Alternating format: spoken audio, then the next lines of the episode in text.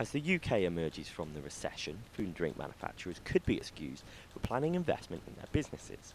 However, the looming supermarket price wars shows the recession might not have finished biting yet, according to Sion Roberts, senior partner at the European Food and Farming Partnerships. I'm Lawrence Gibbons for Food Manufacture, and I'm joined by Sion now to dig a little deeper. We're at an interesting juncture in the development of the economy and the food industry post recession. A recession that we started in 2008 and that we're currently recovering from was an extremely deep recession.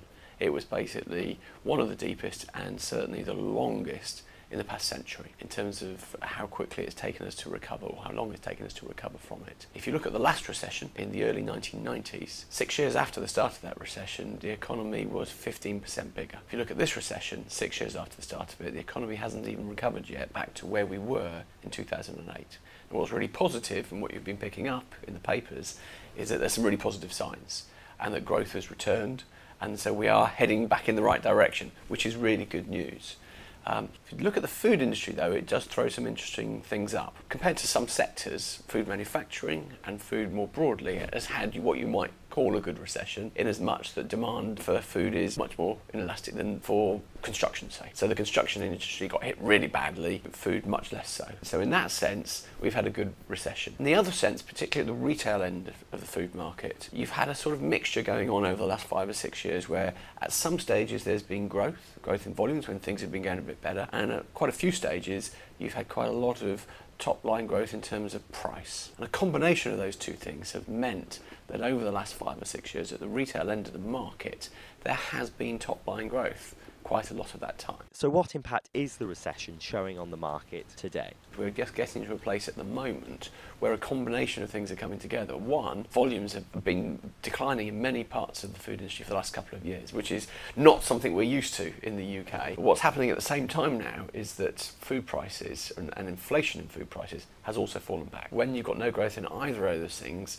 and in fact one of them might be falling, you end up with a situation where it's very difficult to deliver sales growth at the retail end of the market. And I think we're getting to a place now that we haven't really been in the last five or six years.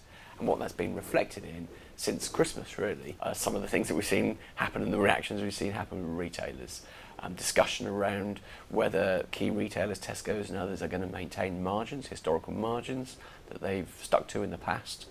And then more recently, Morrison's stating that looking forward into next year, their level of profitability, once they've reinvested significantly into sort of driving sales by lowering prices, is going to be a lot lower, maybe only a third of what it was a couple of years ago. So, I mean, they've been right in the headlines. But even Sainsbury's, which is sort of the golden boy of the sector at the moment, in a sense, just coming out recently with decline in sales. At that end of the market, it is really tough. What they're trying to think about is, well, if there's no growth overall in the sector, where is it going to come from? Obviously, obviously the discounters have been growing, and at the very top end, the likes of Waitrose have been growing. What strategies can they adopt that is going to sort of try and offset that? It's something that's happening now. It's going to be big news this year. What it shouldn't do, though, is cloud the longer term perspective around the food industry.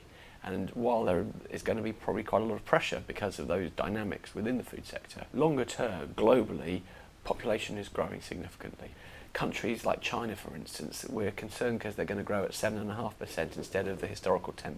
Those sorts of underlying trends and growth in population in this country all mean that longer term demand for food is going to continue up. There's quite a real positive story to tell around food manufacturing and the food market in the longer term. What people have got to do is balance up those short term pressures against also thinking there are you know, big long term trends going on here.